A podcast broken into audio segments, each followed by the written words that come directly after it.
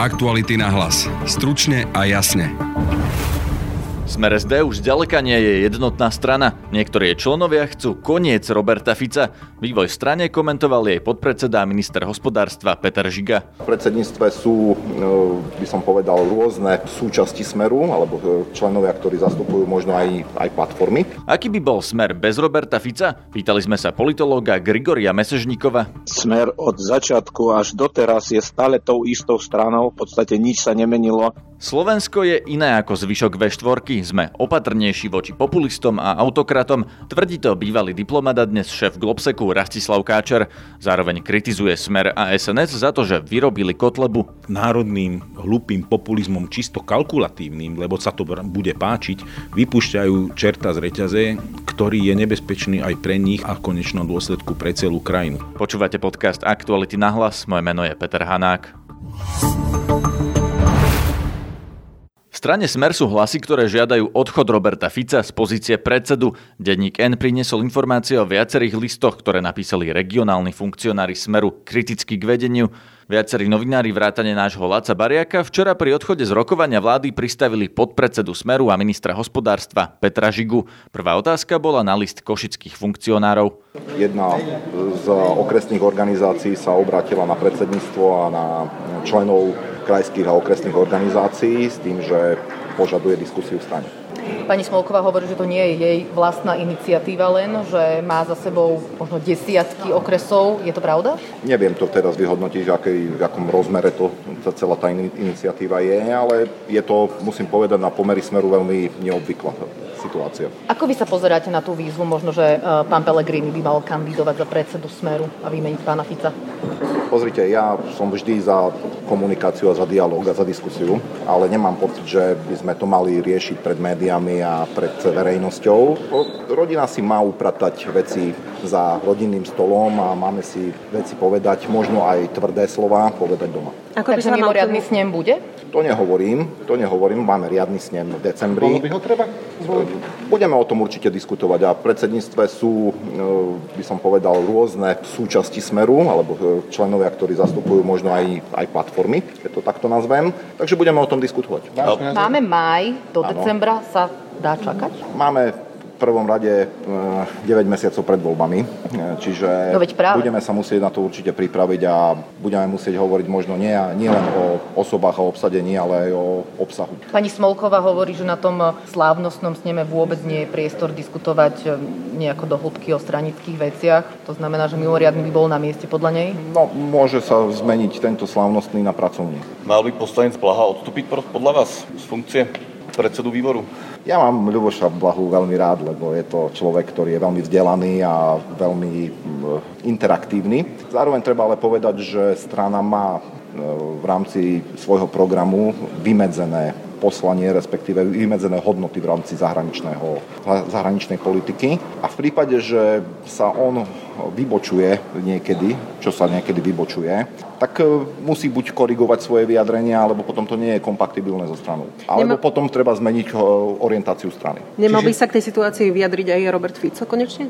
Ale je predseda strany, takže určite sa vyjadri a predpokladám, že keď sa vráti zo zahraničia, tak sa vyjadri. Vy ste komunikovali s tými organizáciami? Ja komunikujem s každým stranou strane. Ja som v strane 20 rokov, ja nemám žiaden problém komunikovať s okresnými predsedami, s krajskými predsedami, s členmi. Robím to na pravidelne na všetkých podujatiach a tam si to s nimi aj vydiskutujem vždy všetko, čo, čo majú ako otvorenú otázku na mňa. Respektíve... Nie, tomu, s týmto som zatiaľ nebol konfrontovaný. Hovoríte to prvýkrát takto v smere? Takéto, Áno, hovorím, že je to, ja hovorím, že je to veľmi neobvyklé na, fungovanie smeru. A pán Fico je kde v zahraničí? Pýtajte sa. Zháňame ho, viete čo, nedá sa ho zohnať, tak preto sa pýtame, kde môžeme. Ale Pomôžte nám. Viete dobre, že odo mňa sa nič nedozviete a ja nebudem komuni- komentovať. Ste v kontakte s pánom Kaliňákom? Som v kontakte aj s pánom predsedom, aj s pánom Kaliňákom. Mali by odísť? E, ešte raz, odo mňa nedostanete túto odpoveď a určite to budem hovoriť, keď budem hovoriť niečo, tak budem hovoriť s nimi a s mojimi kolegami v rámci strany, ako potom to bude asi jednotný výstup. Pán Kaliňák bude mať nejakú tlačovú besedu? Pán Kaliňák sa nejak verejne vyjadri k tejto situácii? Ale ja prečo sa mňa pýtate? Hovorí sa o nejakom progresívnom krídle v smere, kde ste aj vy, aj pán Raši, aj pán Pellegrini, takáto iniciatíva smerom na východ by mohla ísť aj smerom od vás? Táto iniciatíva nešla od nás, to môžem veľmi zodpovedne povedať, e, pretože Ja si myslím, že takéto veci sa možno trošku iným spôsobom by mohli riešiť, takže táto iniciatíva niečo. Vy poznáte tie pomery v smere, mal by pán Pellegrini šancu, keby kandidoval za predsedu? Pozrite, pán Pellegrini je v strane 20 rokov a postupoval od tých najnižších úrovní, od okresného predsedu cez krajské štruktúry a dostal sa až do vrchového e, vedenia strany, takže je plnohodnotne pripravený na pokračovanie. Veľa spojencov ale vraj nemá. Má teda vás? Ja som s Petom Pelegrim dlhé roky za jedným stolom, takže nesnažte sa ma manipulovať do nejakej nám, pozície. Veď, to nie je o tom. Aj, aj pán Pellegrini bude diskutovať, budeme spoločne diskutovať aj s predsedom strany, aj s ostatnými členmi predsedníctva, aj s ostatnými členmi. To nie je o tom. Treba urobiť všetko preto, aby, aby strana Smer e, nebola atakovaná zvonku, ale musí si vyriešiť veci doma. Je veľmi nešťastné, keď e, sa perie špinavé prádlo na verejnosti. Asi ani vy, keď máte doma nejaký problém, ho neriešite, neriešite na tržnici na Miletičke, ale riešite si ho asi doma. Takže toto je moje odporúčanie predsa. A očakávate, že to bude iba nejaká búrka v Šerbli s prepačením, alebo že naozaj nejaká reálna kríza v tom smere bude? Tá situácia dozrieva ako nejakým spôsobom a je potrebné urobiť analýzu. Ja hovorím nielen, nielen personálne, akože viete, niektorí okresní a krajskí funkcionári sú na svojich pozíciách 20 rokov. A to aj pri nielen politike, ale aj pri iných činnostiach to už asi treba sa za tým zamýšľať. Zároveň treba povedať, že strana Smer mala v tých najlepších obdobiach 44%. To znamená, aj programov bola veľmi široko orientovaná a poviem to takto, je veľmi rozkročená. A my budeme musieť obsahov zadefinovať hodnoty sociálnej demokracie. Či to ešte má byť sociálna demokracia, ja sa k tomuto programu hlásim, ale sú predstavitelia strany, ktorí možno idú do inej polohy a toto si treba vyjasniť. A potom, a potom možno prestanú byť aj názorové rozdiely alebo konflikty a tá jednotná komunikácia aj zo strany vrcholových predstaviteľov strany bude jednotná. Do akej idú tých no, predstaviteľov strany? Ale viete dobre, že my máme viaceré, viacerých predstaviteľov, ktorí sa profilujú či už na sociálnych médiách, alebo aj pri rozhovoroch s vami a idú možno aj viac doľava a niektorí idú viac do stredu a možno niektorí idú až doprava. A toto, takto rozkročená strana môže fungovať pri 44%, pri 20%, čo je súčasná realita. E, už takto fungovať nemôže, pretože neviete osloviť celé politické spektrum a ani by ste to nemali robiť, ale mali by ste byť jednotní jednoducho hodnotovo ukotvený. Ide o konflikt Petra Pellegriniho a Roberta Fica a ako by vyzeral smer bez svojho zakladateľa a doteraz jediného predsedu? Pýtal som sa politológa Grigoria Mesežníkova. Ja to vidím ako e, určitú reakciu na nový politický dynamizmus, ku ktorému dochádza na slovenskej politickej scéne. On sa začal samozrejme skôr, ešte v roku 2018, potom vyústil do zvolenia novej prezidentky a v tom súboji kandidát Smeru prehral. Teraz Smer prehral aj európske voľby. V podstate e, je to taká šnúra ako jeho prehier Eh, on teda slabo účinkoval aj v regionálnych, aj v komunálnych voľbách. No, čiže eh, vnútri dochádza k istému napätiu. To napätie sa teraz prijavuje vo veľa otvorenejšej forme, než tomu bolo v minulých rokoch. Samozrejme vzniká otázka, nakoľko ľudia, ktorí sa podpisujú pod tieto vyhlásenia zrovna z východoslovenských regiónov, nakoľko proste je to autentický protest a nesúhlas e, s tým, čo sa odohráva, alebo je to proste e, nesúhlas s tým, že smer stráca svoje postavenie, silné mocenské postavenia, to potom zasahuje do postavenia tých konkrétnych ľudí, pretože e, ten protest vyzerá tak, ako keby e, to, čo kritizujú, bolo vlastne fenoménom posledných dní posledného obdobia, ale Smer tu už 15 rokov minimálne buduje klientelistický systém. Smer od začiatku až doteraz je stále tou istou stranou, v podstate nič sa nemenilo na nastavenie tejto strany. No ale zrejme určitá časť, povedal by som, že tak realisticky a pragmaticky naladených členov Smeru, v tomto prípade na východnom Slovensku, ale myslím si, že takí sa nájdú aj v iných regiónoch, proste sa znepokojilo tým, že aj na ich osudy môže neveľmi dobre proste dopadnúť alebo ovplyvniť osudy, ich osobné osudy, e, to, čo teraz sa bude odohrávať okolo podpory smeru, straty mocenských pozícií a tak ďalej. Pán Mesežníkov, Viete si predstaviť smer bez Roberta Fica? Viete si predstaviť, že Robert Fico by odišiel z e, pozície predsedu, alebo že by to vedol niekto iný, alebo že by prípadne odišiel zo smeru, skončil v politike? Ako by vyzerala taká strana? To je dobrá otázka. No ja by som to chcel pripomenúť, že my sme už tu mali jednu silnú ľavicovú stranu, ktorá síce bola s Robertom Ficom, ale nejako s hlavným aktérom, bol jeden z podpredsedov strany demokratickej ľavice a vtedy táto umernená postkomunistická strana získavala podporu, tak povedal by som, že na hranice 15%, trochu menej. Takže ja si viem predstaviť, že by na Slovensku fungovala nejaká ľavicová strana, a súčasťou ktorej, a určite nie najvyšším predstaviteľom ktorej by nebol e, Robert Fico. Otázne je, či je to zrovna strana Smer, ktorá, je, ktorá by bola schopná sa pretransformovať na takúto stranu. E, podľa mňa, či už s Robertom Ficom na čele, alebo s nejakou inou osobou, povedzme aj s Petrom Pelegrinim, e, preferenčný pokles Smeru bude pokračovať, ale rozdiel medzi tým Smerom, ktorý by bol bez Roberta Fica, či to bude strana Smer zrovna, to fakt nedokážem teraz posúdiť, ale proste tá, tá politická formácia, ktorá by eventuálne existovala po odchode Roberta Fica. Ja si myslím, že jej podpora by sa pohybovala tak od tých 10 do 15% možno trochu menej, ale e, bez Roberta Fica podľa mňa táto strana by bola pre určitú časť politického spektra, pre tie strany, ktoré doteraz so Smerom nespolupracovali, stredopravé strany, okrem teda Mostu nejaká iná strana so Smerom do koalície nestupovala, tak pre nich by možno takáto strana bola o čosi priateľnejšia a možno, že by uvažovali s ňou ako s potenciálnym koaličným partnerom. Takže to je podľa vás to, prečo to robia aj tí ľudia, ktorí píšu tie petície, tú petíciu na východe, preto je vlastne druhé krídlo v smere, že oni chcú mať koaličný potenciál? Áno, ja si myslím, že oni si uvedomujú, že ten preferenčný pokles je ťažko zastaviteľný. On sa možno niekde zastaví, ale tak povedal by som, že na hranici stredne veľkej strany. No a potom táto strana, ak naozaj nedojde k nejakej zmene, no tak e, je odsúdená potom na, na takú hibernáciu e, v opozičnej časti politického spektra. No tak e, pre nich asi toto nie je celkom, celkom priateľné. Po dlhých rokoch dominantného postavenia smeru, pozície silnej vládnej strany strany Smer proste bude jednou z stredne veľkých strán, ale tak to je koncepčná otázka. Tak ak niekto chce tu budovať e, ľavicový politický subjekt, ten by mal vychádzať predovšetkým z nejakých tých hodnotových programových priorit a nie teda z faktu, že na čele strany stojí jeden alebo druhý politik. Strana môže prežiť dlhodobo vtedy, keď bude mať dobrý programový základ. A teda momentálne, ako vidíme, e, popularita Smeru je väčšmi viazaná na e, jednu osobu. A navyše táto osoba stále má záujem o to, aby e, mala v tejto strane silné mocenské pozície. Naznačuje, že by e, sa rada vrátila, teda mám na mysli Roberta Fica do pozície predsedu vlády. Ja si myslím, že k tomu nedojde, no ale Robert Fico je presvedčený, že jeho, tak povedať, odstavenie od moci v minulom roku bolo nespravodlivé, že on sa pokúša o revanš. No a ak proste tu budú jeho spolustranici v smere akceptovať, tak ja si myslím, že osud Smeru v podstate bude podobný osudu HZDS, ktoré skončilo svoju politickú existenciu. E, zároveň, teda časovo, sa to zhodlo s odchodom Vladimíra Mečiara z politiky. Takže Vladimír Mečiar je mimo politiky a HZDS už neexistuje. No tak e, toto je jedna z možných vývojových trajektórií, povedal by som, že strane Smer.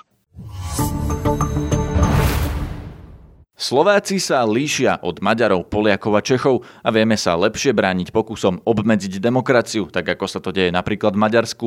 Hovorí to šéf Globseku a bývalý veľvyslanec Slovenska v USA a Maďarsku Rastislav Káčer. Je to taká aj pocitová vec, ale aj faktografická vec. E, pocitová, pretože som Slovák a ako diplomát som prežil veľa času v celom regióne a istú odlišnosť cítim. Ale tá merateľná je, keď sa pozrieme na vzorce toho politického správania v tú regióne, Slovensko sa trošku vymýka z toho, keď sa pozrieme Maďarsko idúce autoritatívnou cestou, jednou stranou a absolútne silným, dominantným, uzurpatorským postavením premiéra, k tomu Polsko iné, veľmi silne regionálne rozdelené, stále si držiace takú veľmi silnú konzervatívnu pozíciu rastúci a taký bruselský skepticizmus, ale zároveň uchovávajúce si demokraciu. A do toho Česko-Slovensko, zasa trošku iné, A Slovensko iné v tom, keď sa pozrieme na prezidentské voľby a na európske voľby, proste tam bliká tá kontrolka slovenskej inakosti. A nie je to tým, že tá druhá strana, tí povedzme pravicoví populisti sú u nás rozbitejší, že nemajú takého silného lídra ako je Orbán napríklad, alebo že sa toho nikto nechopil tak ako Babiš, že v podstate máme len šťastie, že nemajú správneho lídra? Nie, nemáme šťastie. Viete, keby e, tie podmienky preto boli, tak by to bol jeden líder. To, že nemáme, znamená našu inakosť. Orbán e, silný líder a, a tá inakosť Maďarska je v tom, že Maďarsko je krajina, ktorá má veľmi silné neprežité traumy a stále má pocit veľmi takej silnej ublíženosti a zomkýňa sa okolo toho Orbána, ktorý ale zároveň to využíva na to, aby veľmi silnými autokratickými nástrojmi túto moc uchopil. U nás Slováci sú v tomto oveľa, by som povedal, opatrnejší, skeptickejší. Možno v tomto nám trošku pomohla aj tá mečiarovská doba, ako keby to bola taká vakcinácia proti takému výraznému uchopeniu moci. A keď sa pozrieme pozrieme na to, ako Slováci volia, tak mnohokrát ten ich vzorec je skôr taký, že rozdielme tie vajíčka do viacerých košíkov. Keď na jeden košík padne, nech sa nám všetky nerozbijú. Slováci ako keby boli takí skeptickejší voči takémuto silnému leadershipu a myslím si, že v tom je zároveň aj naša sila. Že, sa, že radi tak rozložíme tú váhu, že neradi vsadíme všetko na jedno. A predsa len sme už mali voľby, kde Smer mal 40%.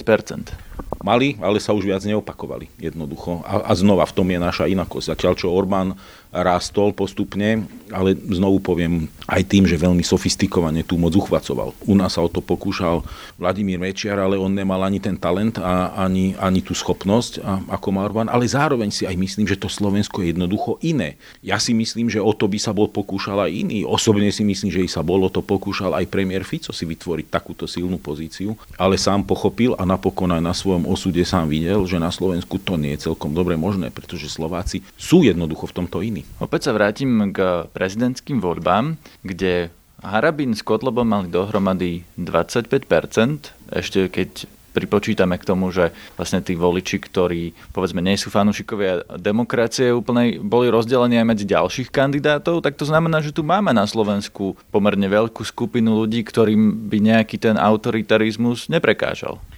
Je to tak aj podľa našich meraní, čiže nie len podľa našich pocitov, ale aj podľa rôznych meraní e, verejnej mienky, rôznych otázkach. Nám vychádza ten potenciál autoritárskej, takej, nazvime to populisticko-autoritárskej tendencie a niekde medzi 25 okolo 25%, pretože zasa viete, ani všetci voliči, ani Kotlebu, ani Harabina, nehádzal by som ich úplne do jedného koša, ale ten potenciál tohoto typu uvažovania je niekde okolo 25% v priemere, alebo povedzme v intervale 20 až 30%, čo je znepokojivé, samozrejme, ale není to zasa nič také silno špecifické pre Slovensko, pretože teraz som čítal prieskum, ktorý teda mňa musím povedať dosť šokoval, keď otázku kladli, že či je esenciálny demokracia ako inštitúcia, či je esenciálna pre budúcnosť krajiny. Spojených štátov túto otázku kladli tak v tej mladej generácii až tri, vyše 30% ľudí odpovedalo, že nie je. Čo, čo je pre mňa šokujúce pre krajinu, ktorá má 300-ročnú históriu demokracie. Keď ste povedali, že 25% ľudí v podstate rozmýšľa viac autoritársky, povedzme to. Je to menej ako v Maďarsku, alebo v Polsku, alebo v Česku? Je toto to, čím sme iní? Toto si netrúfnem povedať. Podľa mňa nie sme v tomto počte iní. Týmto možno iní nie sme sme iní, možno sme opatrnejší. Slováci na rozdiel od mnohých iných tu v tomto regióne, vždy historicky boli súčasť nejakého kooperatívneho modelu. My sme nikdy neboli sám sebe lídrom a sme zvyknutí fungovať v kooperatívnych modeloch jednoducho. A znovu sa vrátim k tej, tej ako pre nás je dôležité byť súčasťou celku, pretože sami sme zraniteľní to, že na povedzme nejakých 20% eh, populácie fungujú také populistické, nacionalistické argumenty, ktoré mnohé aj smerujú k nejakej izolácii, výstupme z EU, výstupme odtiaľ a ja neviem, buďme sami o sebe. Aj toto prieskumov rezonuje minoritne. Väčšina Slovakov si uvedomuje, že je pre nás lepšie byť súčasťou širšieho kooperačného modelu, lebo nám to dáva väčšie príležitosti a zároveň nás to robí bezpečnejšími. Slovensko, viete, nemá tak garantované ani svoje hranice, ani svoju existenciu historicky ako mnohé iné krajiny. Často na to zabúdame, ako sme zraniteľní, pretože mnohokrát sme boli pohadzovaní a pingpongová loptička. Pre nás byť súčasťou Európskej únie je vec prežitia, nielen vec prosperity, ale je to, by som povedal, národného prežitia. To, že máme 25% takýchto ľudí, je podľa vás stabilné číslo, alebo dá sa s tým niečo robiť? A teraz narážam konkrétne na to, že Či záleží na tom, či máme lídrov, ktorí nás ťahajú jedným alebo druhým smerom, alebo je to konštantné. Že či záleží na tom, že prezidentku sme si teraz volili proeurópsku, alebo či by, bolo, či by tie čísla sa nepohli, aj v prípade, že by to bolo naopak. Tie čísla nie sú statické, určite majú niekde svoj strop a ten strop určite nedosiahli. Ja osobne ako aktívny občan a ma znervozňuje, keď populizmus vidím aj u ľudí, ktorí v sebe tieto hodnoty vnútorne necítia, ale s tým kalkulujú, ako keby to bolo také trendy a bolo to také moderné. Vidíme to, videli sme to napríklad u niektorých predstaviteľov Smeru alebo u niektorých predstaviteľov SNS, ako sa chcú keby zviesť na takejto národno-populistickej vlne a pritom ako keby nechápali, že tým si vyrábajú vlastne populistického alebo svojho vlastného politického oponenta v Kotlebovi, pretože mnohokrát tieto vzorce správania iných politických strán len naháňajú do košiara voličovi takýchto radikalizovaných alebo radikalizovaných politických strán, extrémnych politických strán. A v tom je istá nezodpovednosť a verím, že, že tá politika to pochopí dneska aj pri padaní ich vlastných čísel, že, že tým národným hlupým populizmom čisto kalkulatívnym, lebo sa to bude páčiť, vypúšťajú čerta z reťaze, ktorý je nebezpečný aj pre nich a, a, a konečnom dôsledku pre celú krajinu. Čiže ja myslím, že to kývadlo v politike sa zastaví v jednej fáze a zase sa otočí, a, ale ten strop zrejme ešte nedosiahli. Ja asi niekde okolo 30%, ale chvála Bohu nebude zjednotený. A historicky sa treba pozrieť späť na jednu vec, na ten 48. rok v Československu, kedy menšina autokratická menšina sofistikovane dokázala uchopiť moc a potom sme ju nevedeli zobrať 40 eh, rokov a malo to tragické dopady eh, pre túto krajinu. Čiže tu treba byť paranoidný, opatrný a hlavne zodpovedný a toto nám často v politike chýba. Tá otázka smerovala skôr k Zuzane Čaputovej, že či ona ako prezidentka nás môže potiahnuť práve tým smerom napríklad proeurópskym, alebo tým, že sa bude napríklad vo V4 vymedzovať voči napríklad Orbánovi alebo tomu, čo sa deje v Polsku? Ja som veľmi rád, že máme prezidentku. Myslím si, že má jasnú víziu. V kampani bola veľmi Myslím že má silný politický talent a nielen komunikačný, ale že má aj hodnotovo absolútne jasno v sebe. A určite to Slovensku pomôže. Je hlava štátu, zastupuje nás na vonok. Nakoľko sa bude vymedzovať a nakoľko táto taktika bude vyladená, aby bola sofistikovaná a aby nestávala múry, ale spájala, inšpirovala, ťahala, to uvidíme. Pretože len samotné vymedzovanie nestačí, treba inšpirovať a treba byť skutočným lídrom. V tomto trošku je predsa tá pozícia prezidenta obmedzená, pretože nemá exekutívne právomoci, ale môže silne inšpirovať a môže viesť. A niekedy, viete, to e, vymedzovanie, ona v tej kampani bola veľmi dobrá v tom, že sa nevymedzovala takým spôsobom, že som proti niečomu, ale dávala jasne najavo, za čo som. A myslím si, že toto je ten najsprávnejší spôsob v politike, pretože vymedzovanie vedie k rozdeľovaniu spoločnosti a vedie k tomu, ako vidíme mnohých rozdelených spoločností a máte na 50-50 rozdelenú spoločnosť, sú to ako dva nepriateľské zákopové tábory. A prezidentka Čaputová ukázala talent v tom, že aj bez vymedzovania, ale jasne ukázanými svojimi hodnotami dokáže za sebou potiahnuť. A toto by malo obrovskú hodnotu, keby si takto vedela udržať e, svoje budúce pôsobenie. To bol Rastislav poslucháčar z Globseku. Počúvajte náš podcast každý podvečer cez Spotify a ďalšie podcastové aplikácie alebo cez facebookovú stránku podcasty Aktuality.sk. Na dnešnej relácii spolupracovali Jan Petrovič, Petra Mikulajčíková a Denisa Hopková. Zdraví vás Peter Hanák. Aktuality na hlas. Stručne a jasne.